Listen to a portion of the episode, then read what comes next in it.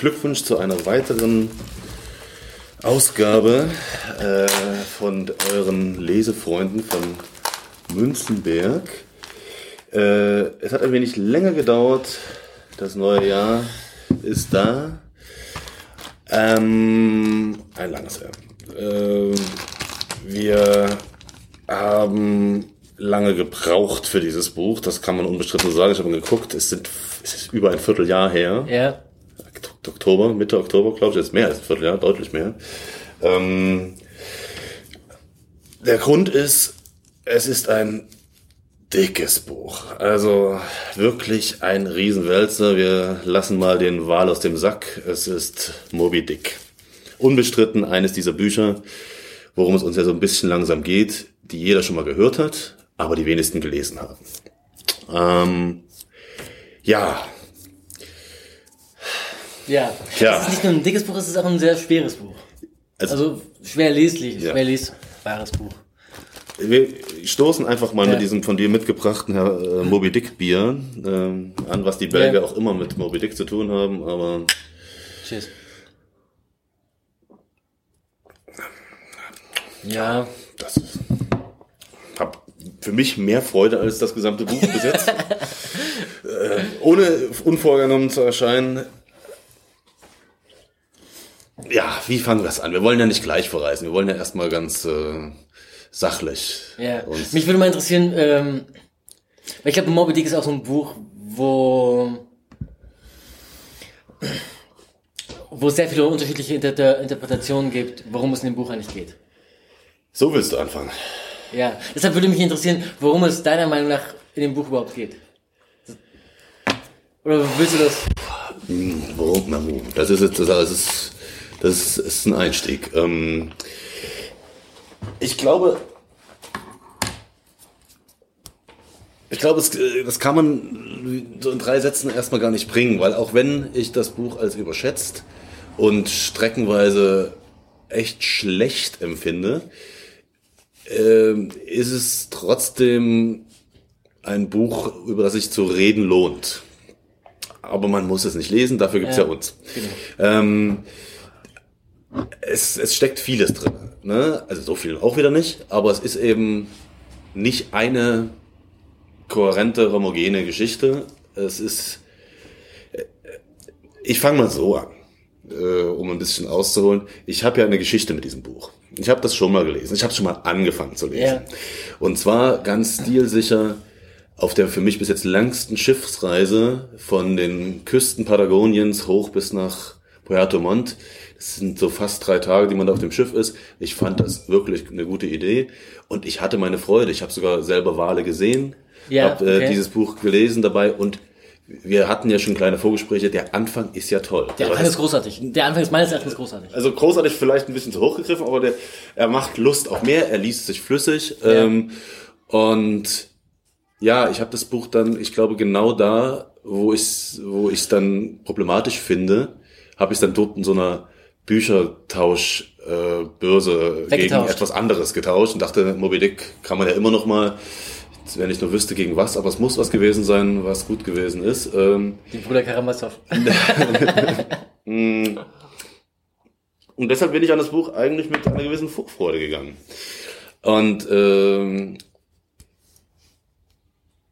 das, die Sache ist die, das kann man ja soweit auf jeden Fall schon mal sagen, es gibt einen gewaltigen Bruch in dem Buch, der in, in vielen, vielen, vielen Brüchen sich dann fortsetzt. Also es ist ähm, ein unglaublich langgezogenes ähm, Buch mit vielen Ratgebern, Hinweisen, Enzykl enzyklopädischen Tipps zum Walfang, ähm, die in meinen Augen unnötig sind. Und ich verliere die Geschichte aus den Augen.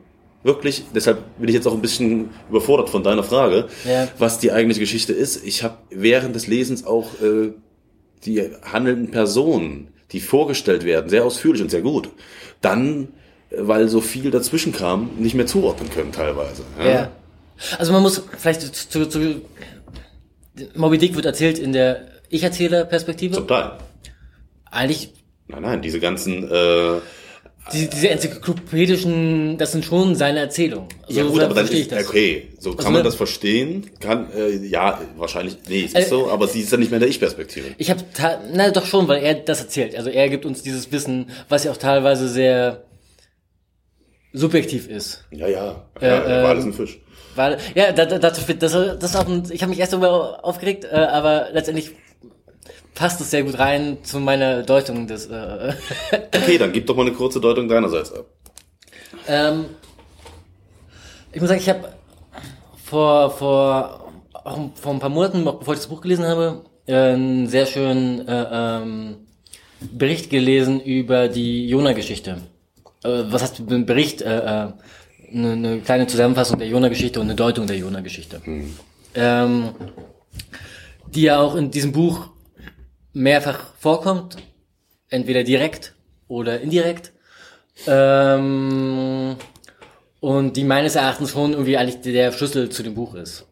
Ähm, die Jona-Geschichte ist eine, ich habe es mal aufgeschrieben, wird äh, äh, ungefähr 5 bis 300 Jahrhunderte vor Christus geschätzt und ist im Tanakh, im zwölf Prophetenbuch, äh, sprich auch im Alten Testament auch übernommen. Ach, übernommen, das kommt eigentlich woanders her, ja? Also es, das- aus dem Hebr- aus dem Hebräischen, aber das vi- viele Sachen, die äh, so habe ich es gelesen, also wurden dann ins Alte Testament übernommen. Okay, okay.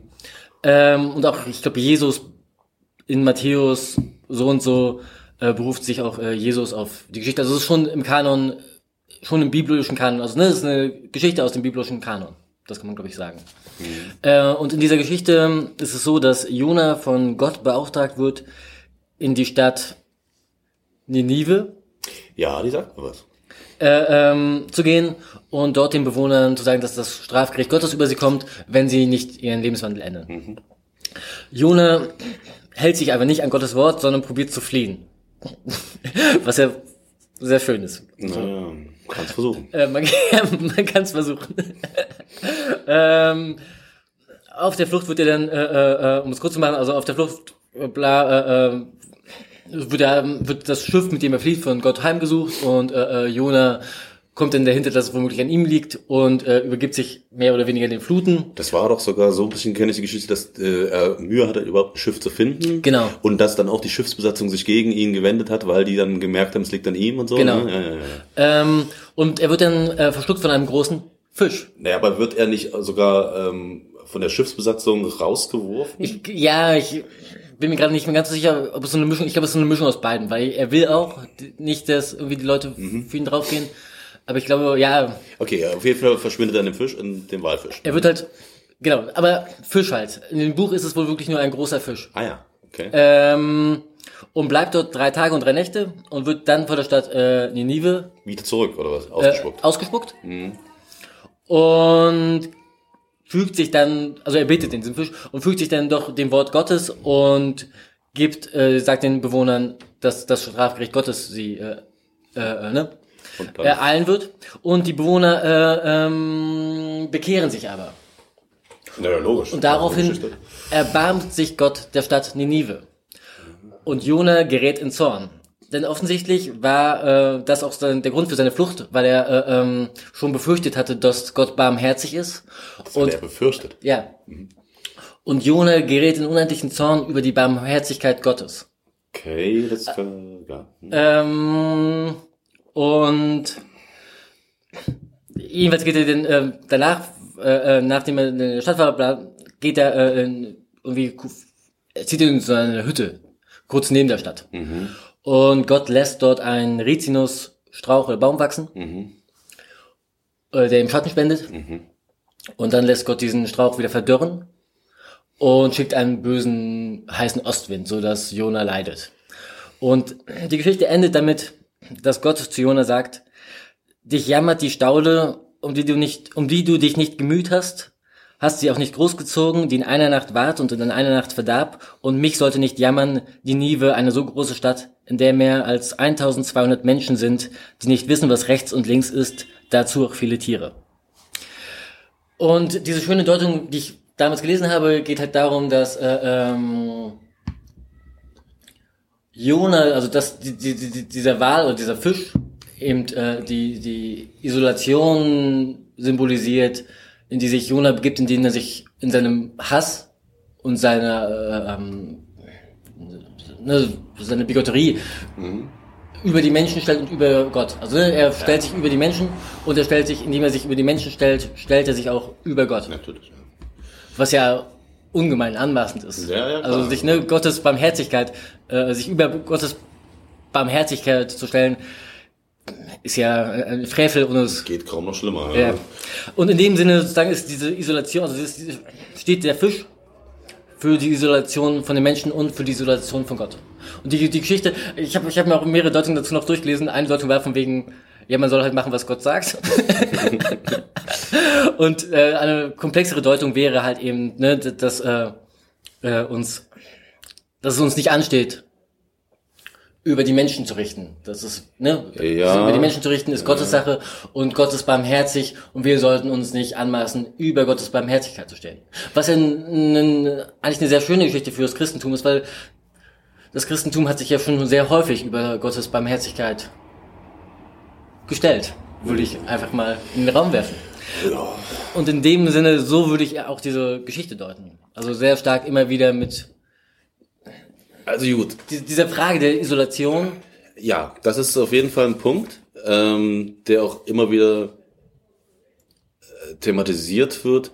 Ähm, so diese Zivilisationskritik auch, dass man mit, einem, mit einer Besatzung jahrelang alleine fern der Genüsse und Reize und Verlockungen mhm. der Zivilisation äh, unterwegs ist und zu sich selbst findet äh, und ein irgendwie ein natürliches Leben ähm, anstrebt, da, da, steckt das natürlich auch drin, dieses Isolationsthema. Ja? Das äh, ist auf jeden Fall ein Punkt. Ja. Andererseits mh, hm, ist es so vom, also so ein Aspekt, vielleicht ist das wieder so aus, aus meiner Zeit heraus gedacht. Ich meine, sie bringen da Wale um. Ja. ja.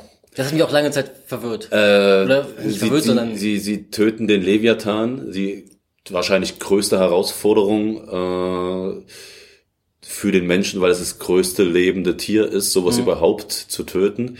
Und das wird in meinen Augen zum Schluss hin schon etwas thematisiert, aber dass das auch doch irgendwie ganz schön ein Frevel ist, so ein bisschen. Ja klar, der Mensch ist die Krone der Schöpfung und kann mit der Erde so ein bisschen machen, was er will, aber dass das auch so ein bisschen naja, doch vielleicht gar nicht so schön ist, äh, Wale zu töten. Das wird selten thematisiert. Ja? Also für mich jedenfalls. Ja, also ich muss sagen, ich habe mich am Anfang des Buches auch sehr schwer damit getan, weil gerade am Anfang des Buches werden die Wale ja in ihrem Überlebenswunsch hm. nur als heimtückisch ja, bezeichnet. Genau, genau. Als, als bösartige also, Tiere. Ein, ein Wal, der, der, der, der sich wehrt gegen das getötet werden ja. gilt als heimtückisch ja, für den Erzähler am Anfang. Und das hat mich sehr, sehr irritiert. Ja, sehr, das, sehr definitiv, das meinte ich auch, weil äh, prinzipiell mag ich Wale und ich mag generell Tiere und so.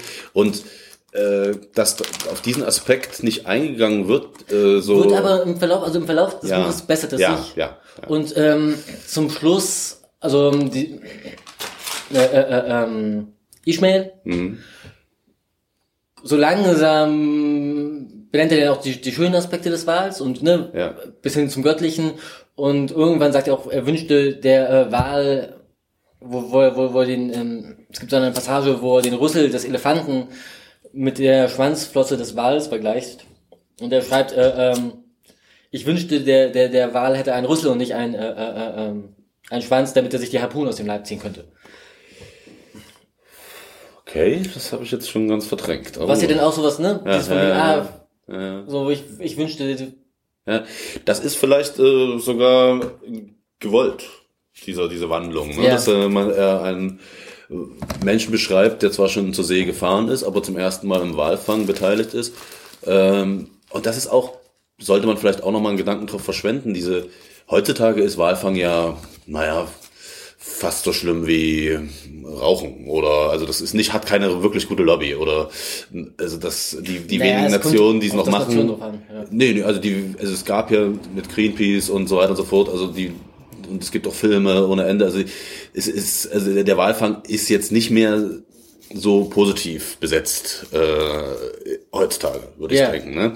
Aber das ist, war im 19. Jahrhundert wohl was ganz anderes, äh, dass äh, diese das fand ich zum Teil auch sehr interessant, habe mich dann noch ein bisschen beschäftigt mit äh, diesen Walfangflotten, die die Meere durchkreuzt haben und das eine riesige Industrie war, die tatsächlich wegen diesem Tran, der damals halt ähm, wirtschaftlich sehr bedeutend war, äh, die Weltmeere ziemlich ausgerottet haben. Ne? Und wobei wir sind, wir sind zeitlich, hat das Buch geschrieben 1851. ja. Und da war die Walfangzeit auf ihrem Höhepunkt. So. Wann wurde die Glühbirne, wann kam das elektrisch Licht? Also weil damals hauptsächlich ging es ja auch um, um Tran für Licht. Für Licht, aber auch für alles andere. Ja, also das war halt, äh, also Licht ja, aber bis die Glühbirne kam, aber bis das wirklich sich durchgesetzt hat, hat er ein bisschen Zeit gebraucht Ja. und so. Ähm, also es, äh, aber nicht nur Waltran, obwohl ich glaube, das war schon das Hauptentscheidendste, sondern eben auch ähm, die die Knochen, also nicht die Knochen, sondern die- dieses äh, das Zeug, was er da vorne dran hat, wo, wo der Bauch quasi ist, wie heißt nochmal diese, diese Rippen, Ja, das war tatsächlich auch für das Bein einfach, oder? ja, das hat noch einen speziellen Namen, schlechte Okay. Vorbereitung, für Damenkorsetts, ein ganz wichtiger Ah, ja, Rohstoff. genau. Ne? Ja, ja. Und das ist auch eine Sache, das habe ich noch nicht bis zum Schluss verstanden. Äh, Das wird ja da auch äh, ausufern dargestellt, was da im Kopf äh, des Wals ist, diese, Ah, ja. diese duftende ähm, Masse, Ja. wie auch immer sie jetzt heißt, ist mir leider nicht mehr präsent. Das, da gibt's riesige Artikel zu. Ich habe, ich glaube, für kosmetische Zwecke ist das dann ganz wichtig. Und natürlich Äh, Ambrosia.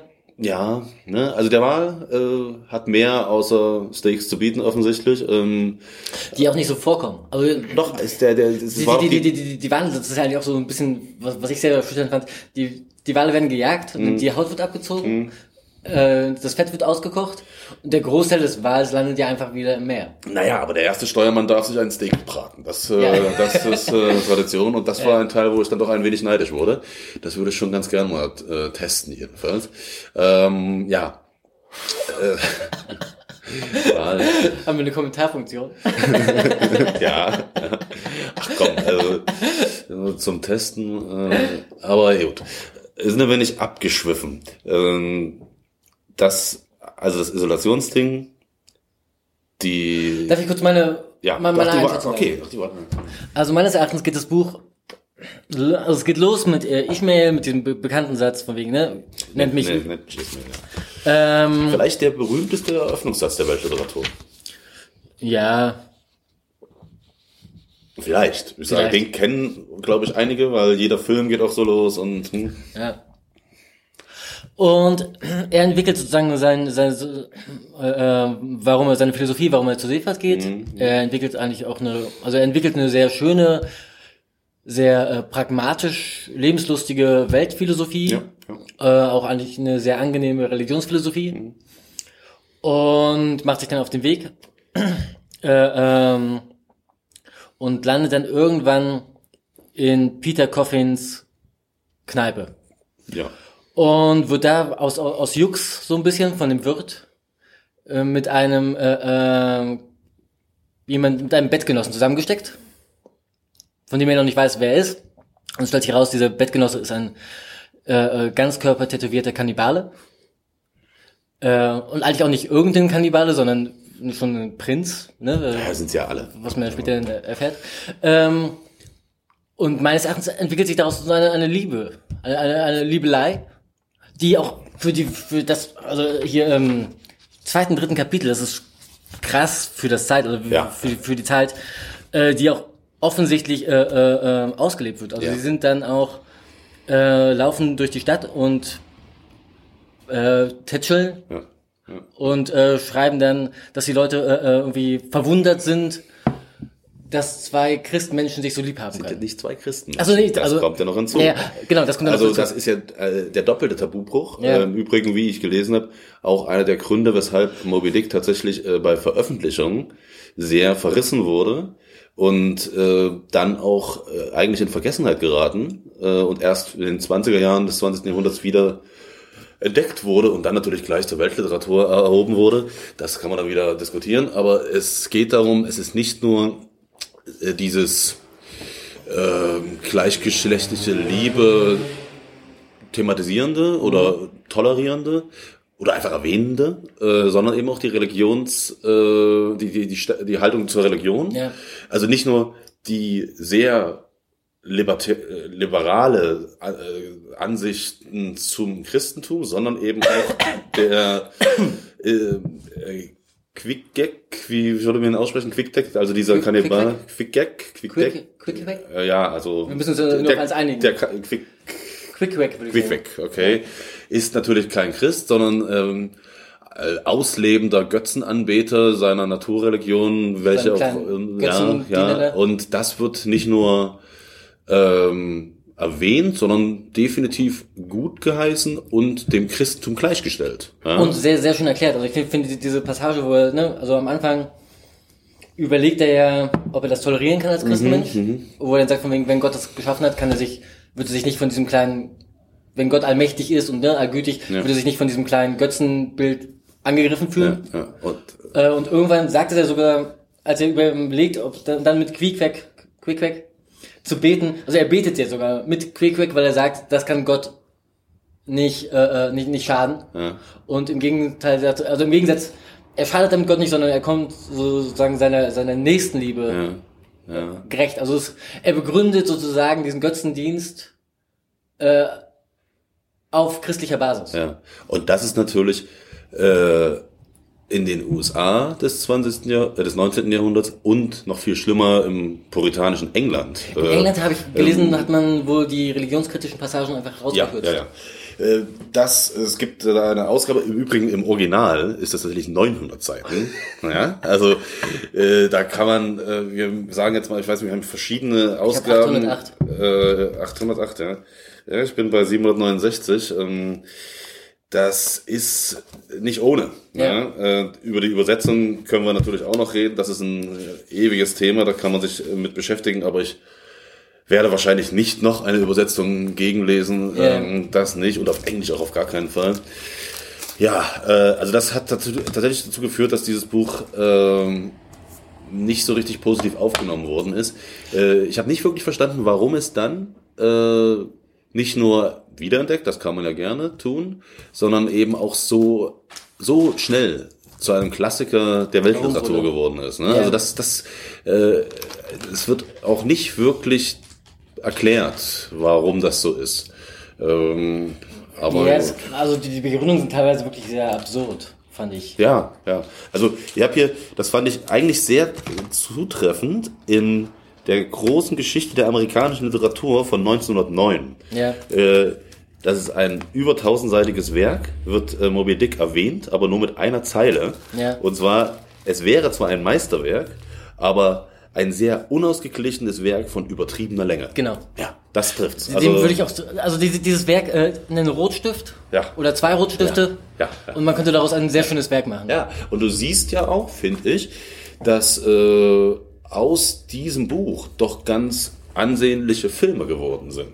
Also äh, es gibt äh, also meines Erachtens drei nennenswerte Filme, die aus diesem Stoff gewoben worden sind.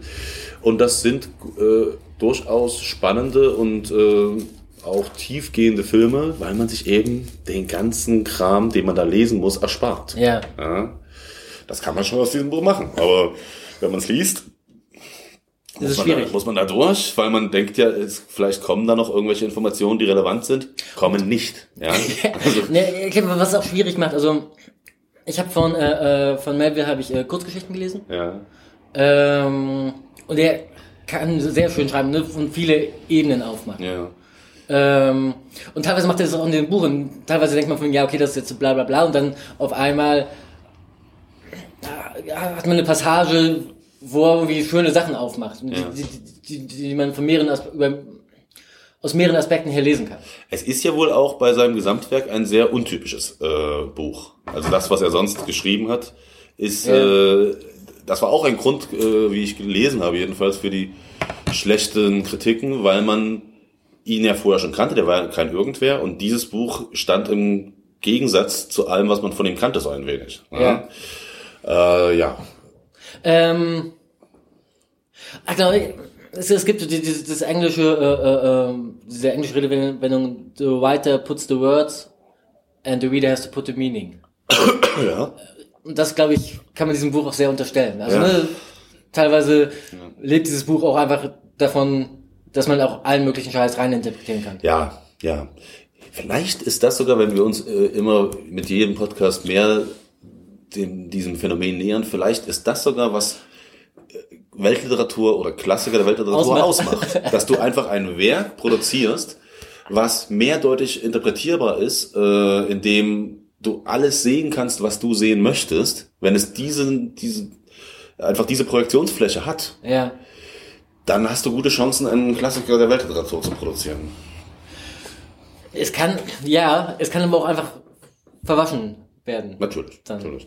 Und Und es kann natürlich dann auch, also wenn man es zu verwaschen macht, kann das natürlich auch leicht missbraucht werden für jegliche Strömung. das kann immer passieren. Das äh, andere ähm, Moment, und das kann man eben wirklich schwer gezielt äh, erreichen, ist, dass es äh, zeitlos irgendwie sein muss. Ne? Dass, äh, also ein Klassiker der Weltliteratur muss eben auch 200 Jahre noch lesbar sein und eben auch diese Projektionsfläche bieten. Ja. Es gibt unglaublich viele Klassiker der Geschichte, der Literaturgeschichte, die heute keiner mehr kennt, ja? die aber damals riesige Erfolge waren. Ja, klar. Ja, also, und wie man das erreicht, das ist, wenn man das wirklich gezielt macht, keine Ahnung. Also dieses Buch, dazu fällt mir ein, dieses Buch, ähm, der Schriftsteller lässt sich sehr viel von äh, Shakespeare in, äh, inspirieren. Und am Anfang fand ich das sehr schön. Und irgendwann dachte ich von wegen, okay, das, was du gerade schreibst, ist Shakespeare für Deppen. Naja, nicht gleich Also, Deppen. ja, aber- Also, Ähm, also teilweise fand ich es sehr, sehr schade. Also auch dieses äh, äh, ähm, Ahab zum Beispiel. Ahab finde ich als Figur, von Ahab habe ich mir als Figur sehr viel erwartet. ja, Und sie bleibt ungemein Ja, ja. flach. ja, ja, ja. ja. Ähm, da komme ich eben auch wieder von den Filmen, ne? wo Ahab meistens wirklich, äh, also selbst Quarry Peck in der 50er Jahre Verfilmung, den ich zwar eine Fehlbesetzung ähm, empfinde, weil Ahab muss was Kantiges, was Ja. Rohes haben, das Quarry Peck ist einfach ein gegelter Schönling, Ja. ne? äh, der, aber selbst da, er kriegt es hin, dass man, dass er wirklich eine Lichtgestalt in dem Film ist, dass sie wirklich, dass er wirklich was ausstrahlt. Das ist in dem Buch tatsächlich nicht so. Äh, das ist ja eigentlich deine Frage sonst immer, was ist denn deine Lieblingsfigur? ge- genau, das, ich habe keine Ahnung. Ja, ne? Also, das hatte ich ja eingangs schon erwähnt, dass ich also damit mit dem Storytelling da so Probleme habe. In dem ersten Drittel, Viertel, würde ich eher fast denken, werden diese Figuren ja so meisterhaft vorgestellt. Und man hat richtig Lust, sich auf die einzulassen. Und dann Ja. kommen diese Brüche und äh, man verliert ein wenig die Figuren aus den Augen. Und deshalb habe ich jetzt echt Mühe, mich sowieso sogar daran zu erinnern. Also die drei Steuermänner Ja. beispielsweise sind alle für sich genommen sehr Interessant. interessante Persönlichkeiten. Ja? Aber ich könnte jetzt zum Beispiel sie nicht mehr fassen. Ja. Also, ne, das ist sehr schade. Äh, Man müsste es wahrscheinlich nochmal lesen, um es zu vertiefen, aber jedenfalls den ersten Teil. Aber Ja, ja, genau, also was ich mir auch dachte im Nachhinein oder teilweise danach, aber viel zu spät, ich hätte mir von vornherein auch irgendwie die Seemannsbegriffe, ich habe ich hab immer wieder damit gehadert, was jetzt, wo jetzt Luft und was Lee ist. äh, äh, ähm, ja, Auch wenn ich es nachgeschlagen habe, aber es war Stimmt, das war nämlich auch so eine Kritik von mir, dass das in so ein Buch ja irgendwie auch reingehört, ne? dass man da ähm, bisschen angeleitet wird, wir sind ja nicht alles Seebären. Ja. Äh, das ist, das ist zum Beispiel sehr schlecht. Aber gut, das ist vielleicht auch eine verlegerische Geschichte, dass man da viel Nee, mehr an, ansonsten erwähnt er ja wirklich, also es gibt, wie viele Kapitel sind es denn? Ja, nee, genau. Das ist der Punkt. Er erklärt ja wirklich je- Alles. jeden. Du kannst danach ja zu, zur See fahren und Wale jagen. Also so, du bist gut ausgebildet, wenn du es wirklich ernsthaft liest.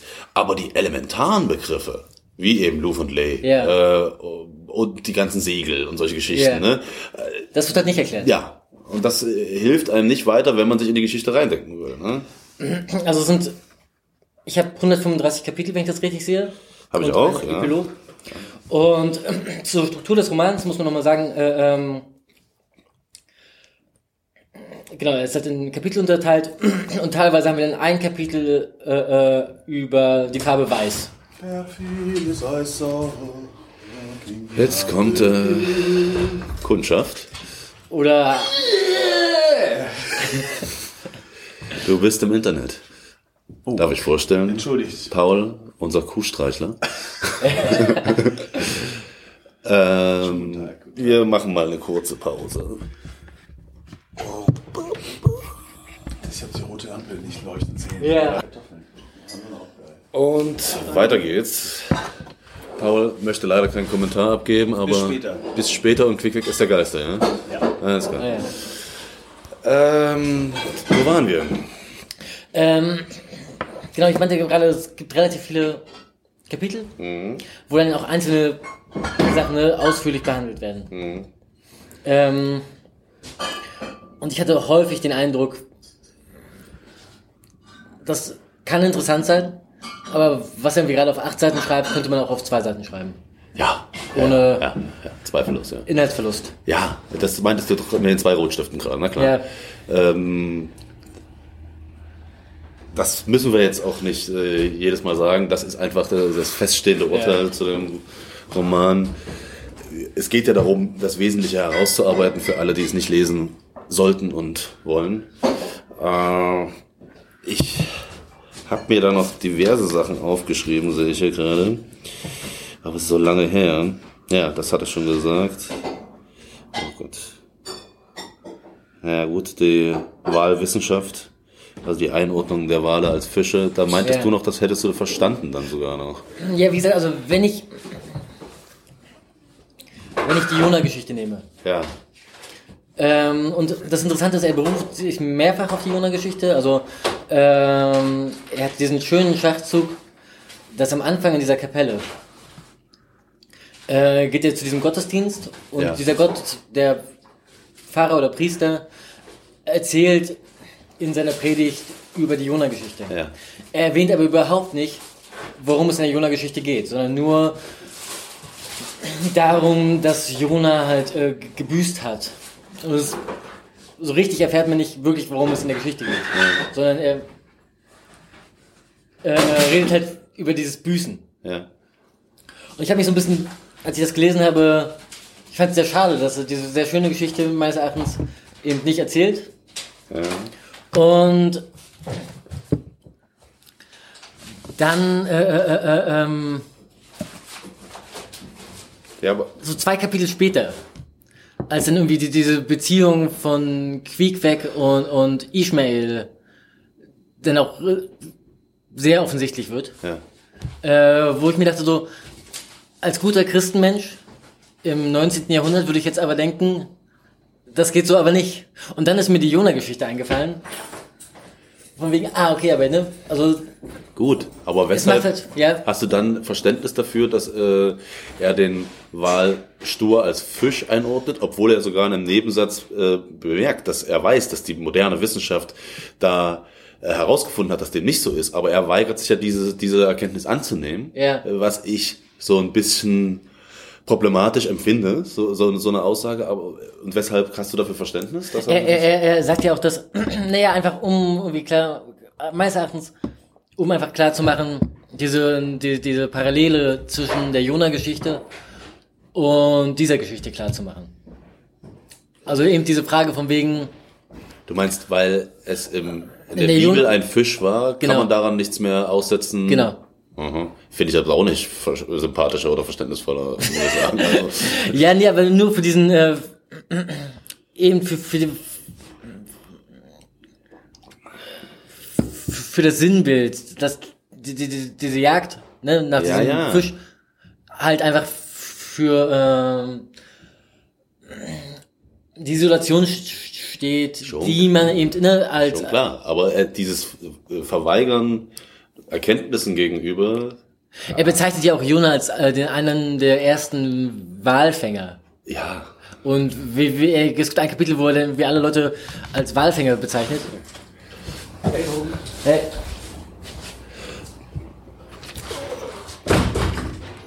ähm, hm. Na gut, das, das, das äh, verstehe ich dann trotzdem nicht. Also, Ich denke, es geht ihm halt tatsächlich nur um dieses, von wegen, um klarzumachen, dass es halt um eine Jona-Geschichte geht. schon, ja, das verstehe ich schon. Aber das ließe sich doch mit einem leichten, eloquenten Hakenschlag erledigen. Das war ja dann wohl äh, vielleicht nicht ein leichter und nicht eh- besonders eloquenter Hakenschlag, aber offensichtlich ein Hakenschlag. Ja, gut. Aber ich finde es äh, sehr abgestoßen und ich habe dann auch weiterhin dafür kein Verständnis äh, gehabt. Äh. Äh, Es gibt auch andere komische Sachen, wo, wo er irgendwie einerseits irgendwie so einen Elefanten mit einem schwarzen Hügel vergleicht. Ich habe ja noch Oder- Metaphern aufgeschrieben, die mir echt.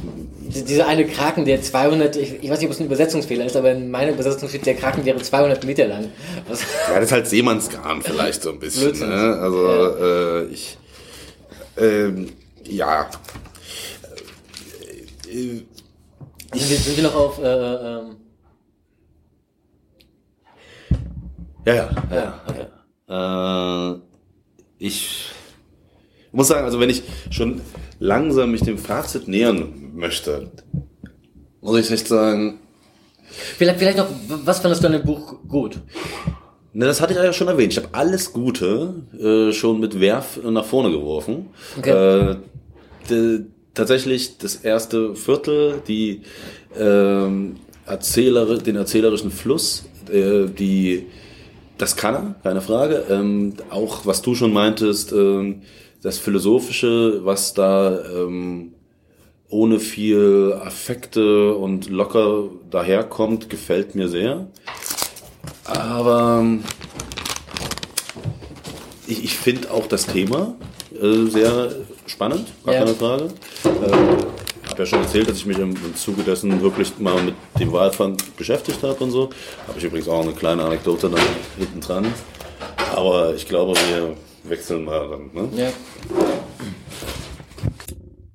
Gut. Nächster Bruch, letzter Bruch. Wir machen das ein bisschen wie im Buch, ne? mit den Brüchen. Ja. Äh, wir passen uns da gnadenlos an. Es ist ja auch so, dass schon sich der Autor bemüht, in unterschiedlichen Kapiteln unterschiedliche Erzählstile zu verwenden. Ja. Teilweise springt er dann auch irgendwie ins Theaterhafte ab.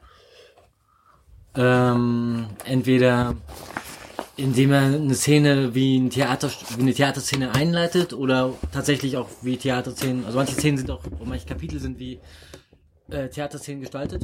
Ja. Und man wechselt halt auch immer wieder so ein bisschen den Erzählstil. Es gibt am Anfang eine, ähm, eine, ein Kapitel, was auf einmal in der Gegenwart erzählt wird. Das ist ganz am Anfang. Was, die Idee fand ich schön, aber ich fand es unglaublich schlecht durch, äh, umgesetzt. Und hatte so ein bisschen die Befürchtung, dass, dass es jetzt so weitergeht. Zum Glück war es nur ein Kapitel. Aber, also, das, der Erzählstil wechselt halt schon immer wieder Ja, im gesamten Buch. Ja, ich glaube, das hat er sich ähm, tatsächlich, das ist gewollt. Ja. Ähm, und ich könnte mir vorstellen, dass diverse Literaturkritiker gerade das hervorheben. Ja. Mich hat's nicht, äh, Überzeugt. nee, mich hat's eher wirklich gestört. Und ja, wir wollten jetzt nicht endlos wiederholen, das, was wir dem Autor, dem großen Melville empfehlen würden. Höchstwahrscheinlich wäre es dann kein Klassiker geworden, um wieder darauf rumzureiten. Wenn es äh, so zusammengestrichen worden wäre, wie wir das vorhaben, dann wäre es noch eine weitere Kurzgeschichte gewesen oder eine Novelle, ähm, die nicht diesen, nicht diesen Stellenrang gehabt hätte. Naja, wie gesagt, also wie die Art und Weise, wie das Thema, das Glaubensthema, also nochmal, die Art und Weise, wie äh, der Glauben thematisiert wird, ist teilweise sehr modern. Äh, das Thema Homosexualität wird sehr modern aufgegriffen.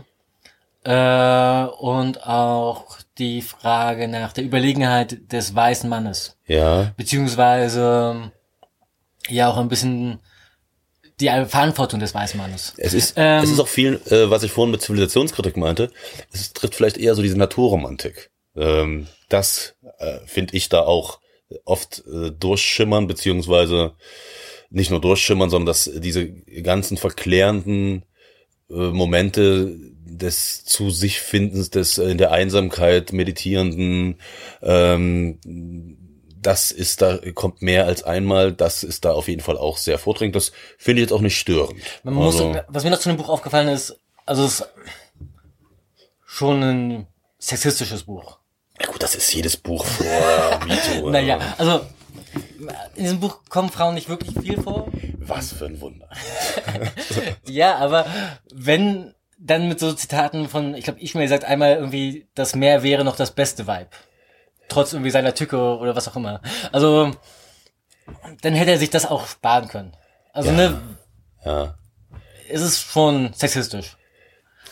Ich bin mit solchen, solchen Ausdrücken bei Beurteilungen von äh, Romanen, Vorsichtig. die vor MeToo entstanden sind, vorsichtig, ja. Also das ist, da muss man immer Zeitdistanz haben, äh, bevor man, weil sexistisch ist nicht nur eine Einordnung, sondern das ist, aber da wollte auf die Diskussion Okay. würde ich jetzt auch, würde ich jetzt nicht weiter vertiefen wollen. Das, aber wir können gerne mal äh, zu Plänen für die Zukunft vielleicht auch mal ein Gespräch führen ohne einen Roman ähm, über Literaturkritik als solches. Ja? Dass man, also weil ich finde das schon spannend, wie Literatur im Wandel der Geschichte beurteilt wird. Ähm, und das ist sehr historisch, das Thema, aber das könnte man an sich einfach oder mal als Unterthema. Ja, Ne? ich Äh, wollte es auch nicht, also ich wollte das, das Buch nicht als äh, äh, in dem Sinne äh, äh, ähm,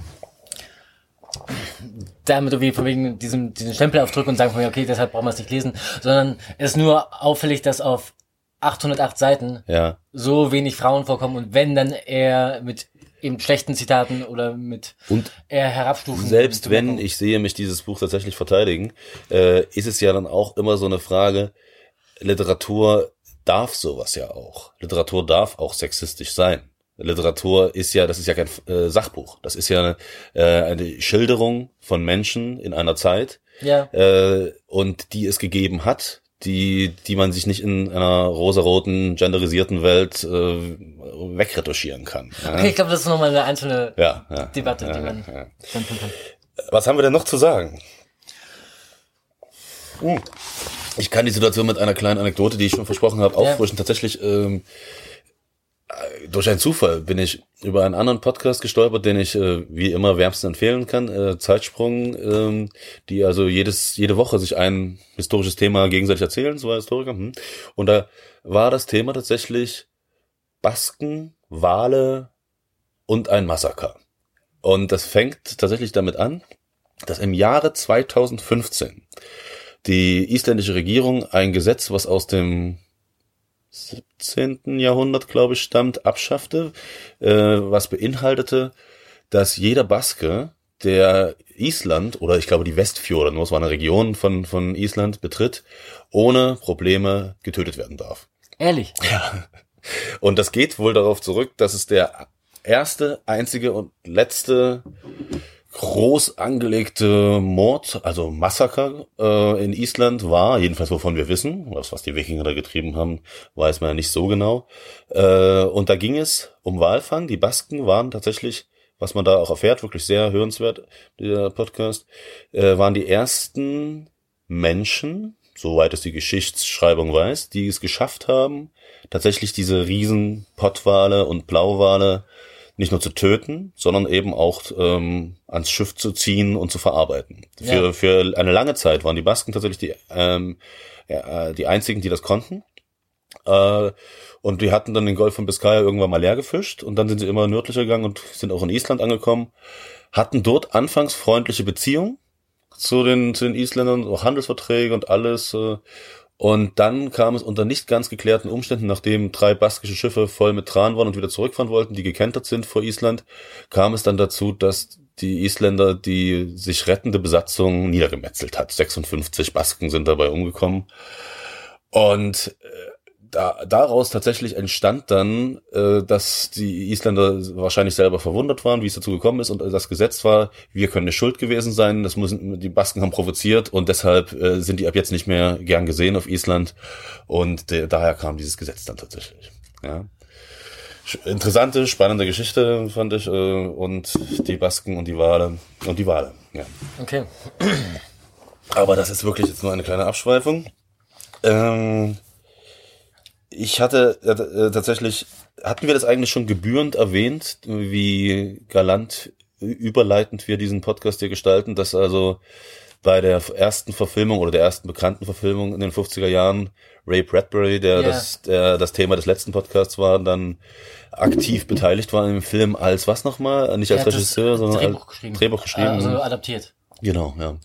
Das äh, sei hier nochmal kurz erwähnt, fand ich wirklich ganz nett, die, diese Begebenheit. Wollen wir, soll ich mal meine Vorschläge sagen für, äh, äh, ähm, Nee, so weit sind wir noch längst nicht. Wir müssen ja erstmal ein Fazit finden, oder? Du hast, glaube ich, noch nicht äh, abschließend äh, dein Urteil gefällt hier.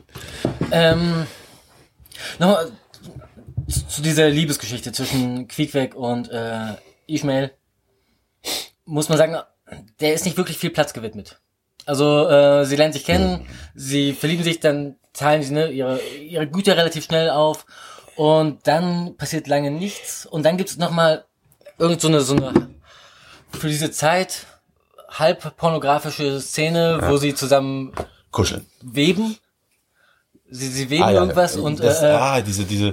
Quiekweg äh, äh, stößt sein Schwert immer in Ishmaels Webschiffchen. Ja, ja, ja, ja. Ja, ich erinnere mich. ja. Äh, ähm, und dann gibt's irgendwann noch mal so eine Szene, wo äh, Quiekweg dann äh, äh, diesen Wal häutet und mit Ishmael verbunden ist über eine Leine. ja, Ähm, und er das dann irgendwie auch beschreibt, wie, wie, wie dieses Walhäuten von Quiekweg das Leben symbolisiert. Ähm, und er lässt diese, diese Leine, die ihn- eigentlich am Leben erhält, lässt er so ein bisschen weg. ja. Ne?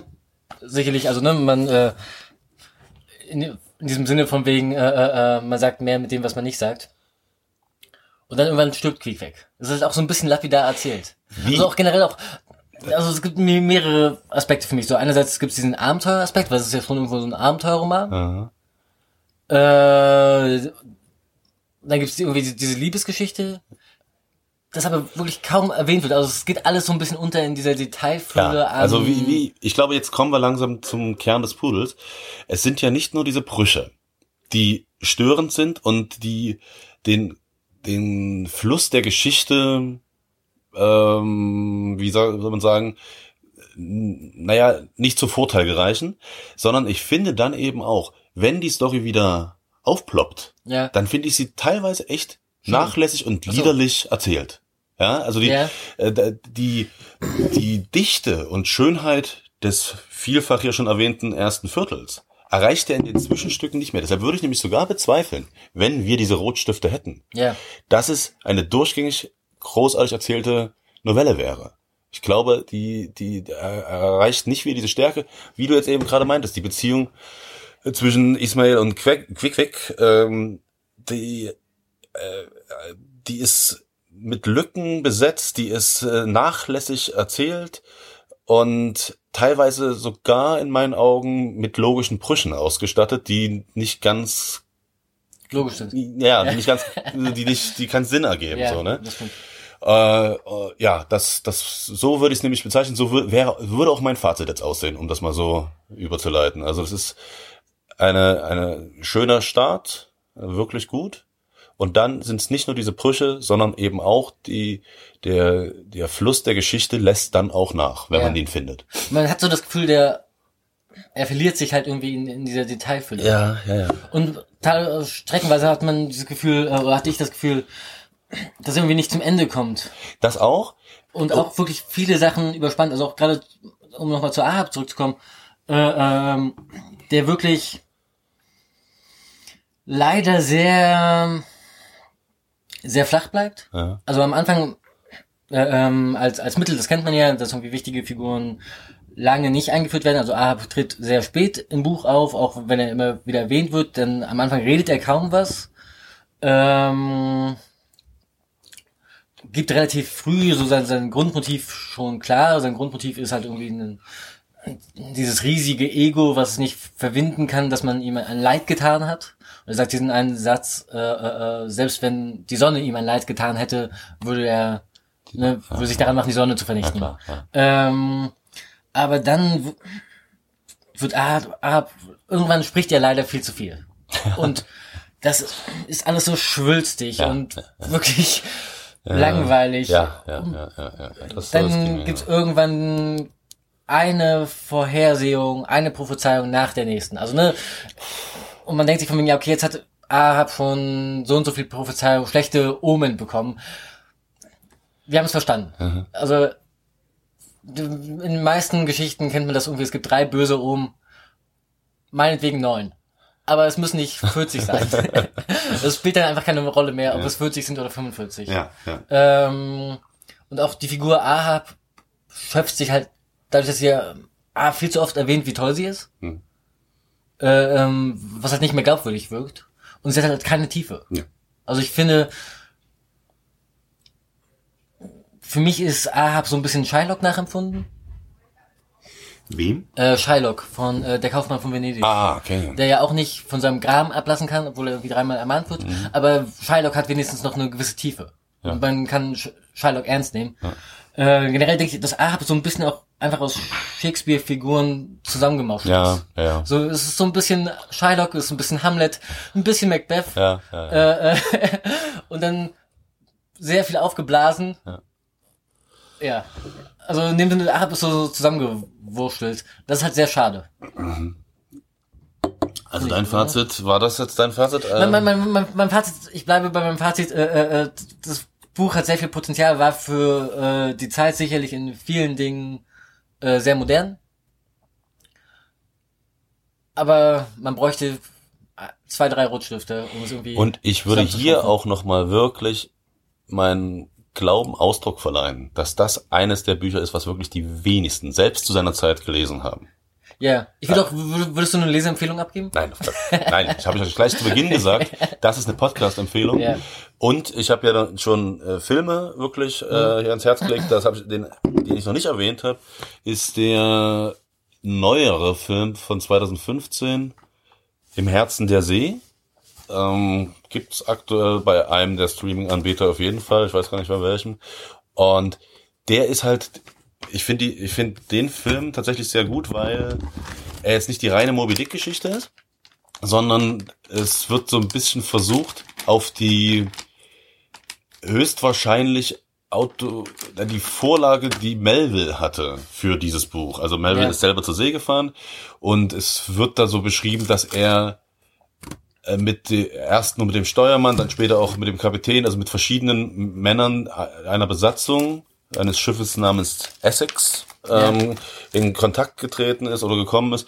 Und die hatten tatsächlich in den im frühen 19. Jahrhundert so einen Vorfall, wo eben ein Wal äh, das Schiff gerammt hat und zum Untergang gebracht hat und die sich dann retten konnten. Und äh, der Film behandelt diesen Vorfall. Ah, ja, genau. Also nicht die Moby Dick-Geschichte, sondern Ja. diesen Vorfall. Äh, und das ist tatsächlich gut gemacht, äh, spannend erzählt, hervorragende Darsteller. Das, äh, wenn ich jetzt keine Buchempfehlung habe, die Filmempfehlung würde ich auf jeden Fall aussprechen. Ja, genau. Das. Hm. Soweit das. Dann hätten wir's oder hast du noch was? Nee. Nee? Ja, dann noch was sein? Nö, also ich, ich finde, äh, man kann auch mal 800 Seiten in einer knappen Stunde abhandeln. Ja. Da, Also man könnte noch auf bestimmte Sachen jetzt irgendwie genauer eingehen, aber das.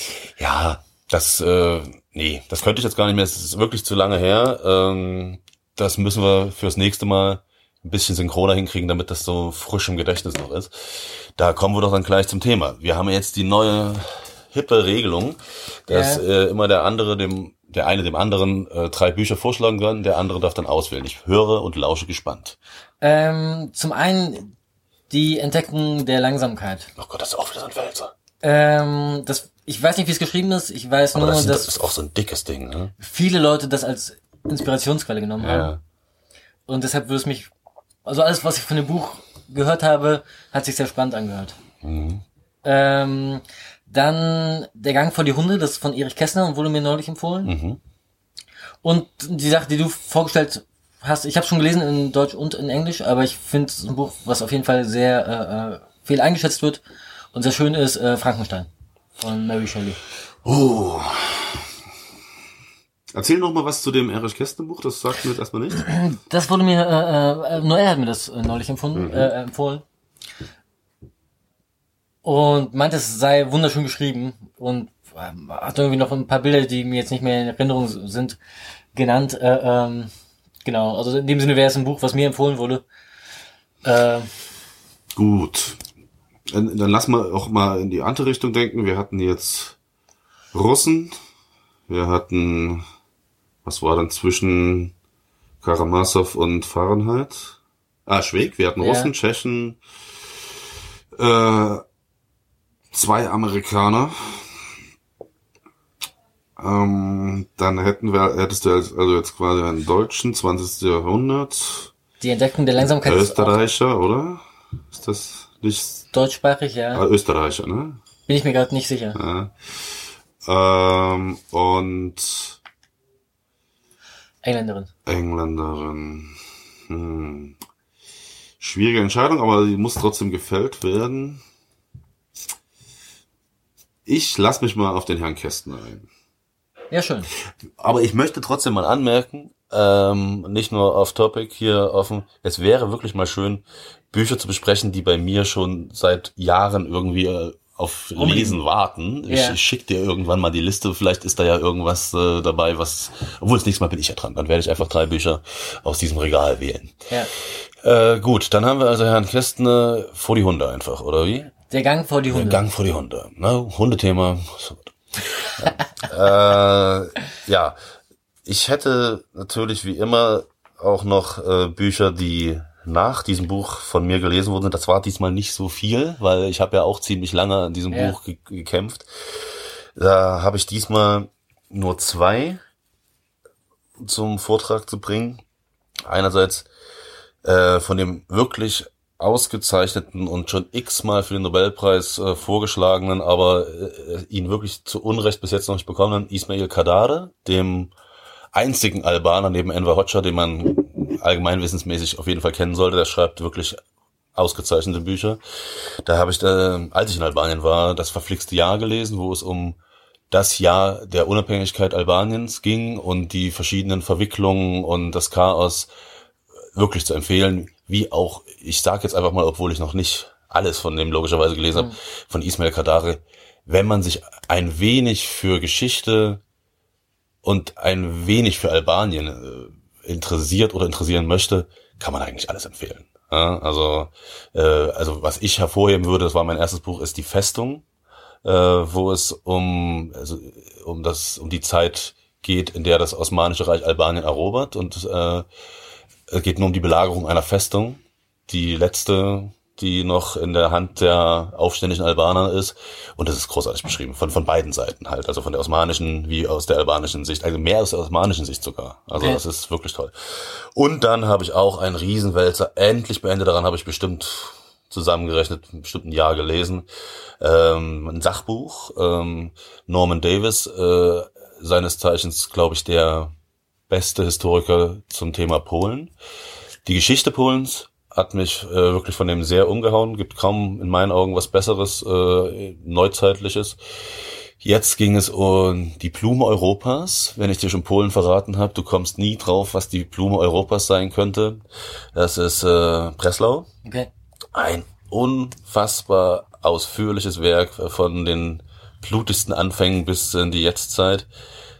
Ähnlich wie Moby Dick, um da den Kreis zu schließen, viel zu ausführlich, viel zu detailliert und auch eine herbe Enttäuschung in meinen Augen, weil ich es definitiv tendenziös fand. Ja Ähm, gut, aber ein Sachbuch kann ja auch detailliert sein. Also ja, ja, aber, ja aber auch ich, der ich Geschichte Ja. studiert habe, kann bei einem historischen Sachbuch sagen, äh, das war jetzt zu ausführlich oder zu detailliert. Äh, ja klar, es ist ja auch eher ein Nachschlagewerk meinethalben und so, aber das ist nicht die Hauptkritik. Die Hauptkritik ist, dass es wirklich äh, im 20. Jahrhundert zu tendenziös ist, zu äh, deutlich nationalistisch auf der polnischen Seite und den alles kommunistische verachtend bis äh, ins Barbarische ziehend. Ja? Also der das Messer zwischen den Zähnen blutrünstig daher tapsende Russe aus, äh, aus den unkultivierten Weiten Sibiriens, der erscheint da vor deinem Auge und das ist nicht in Ordnung, finde ich. Auch wenn die Geschichte da durchaus teilweise nicht so schön war, logischerweise, aber gut. Das dazu. Und dann habe ich natürlich äh, zu Weihnachten meine persönliche Tradition Whisky und Comics, wieder viele Comics gelesen und kann noch einmal sagen, das habe ich schon auch mehrfach erwähnt, wirklich der beste Comic, der aktuell geschrieben wird, der also noch in der Mache ist, äh, Saga von ich würde ihn Brian K. Wogan aussprechen. Alles von dem Mann ist zu empfehlen. Der hat also noch zwei andere Projekte laufen, aber Saga ist wirklich äh, also der, auf dem Buchrücken steht Star Wars für Intellektuelle. Okay. Ähm, das trifft's nicht ganz, aber ich würde eher so, es ist eine Mischung aus Star Wars und Game of Thrones. Und sehr intelligent, sehr schöne, äh, auch äh, ironische und äh, tolle Geschichten, toll, tolle, tolle Figuren aufgebaut.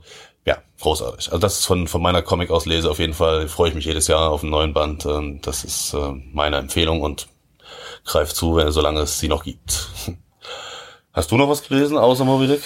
Ähm, nee, eigentlich nur kleinere Sachen, die jetzt keine. Ja, also das Buch Bedürfen. ist ja auch, also wenn wir vier Monate quasi keinen Podcast gebracht haben, vier Monate für das Buch, wenn ihr es tatsächlich wagen solltet, äh, solltet ihr euch vier Monate dafür Zeit nehmen. Also, ja. Also man kann es halt leider zum Beispiel auch nicht so richtig, weil, weil es halt wirklich teilweise schwerfällig ist. Hm. So irgendwie sechs Stunden am Stück lesen, macht wirklich keinen Spaß. Nee, nee. Also das kann man mit äh, äh, ähm, Schuld und Sühne kann man das gerne machen. Oder sollte man das sogar machen. Ja. Äh, aber bei dem Buch, das versagt sich eben ein bisschen. Ja, ja, ja. Das ist, äh, also wir einigen uns darauf, kein kompletter Verriss, aber ein sehr zaghaftes Last es Leber und es, Ja. ich bin auch noch wirklich der Meinung, es hat den Rang, den es innehat in der Weltliteratur nicht verdient. Denke ich auch. Also ich denke, man könnte tatsächlich lieber der Kaufmann von Venedig lesen, Das hat es jetzt aber nicht vorgeschlagen. um Also, diesen Ahab-Aspekt Ja, ach so. zu äh, äh, äh, äh, grasen. Ähm, ja. Ja. Gut, dann mit diesem unversöhnlichen Schlusswort freuen wir uns. Ich glaube, das wird dann definitiv ein wenig äh, bald, baldiger sein. Äh, auf Erich Kästners äh, Der Gang vor die Hunde, ja? Ja. Der Gang vor die Hunde. In diesem Sinne, immer schön weiterlesen.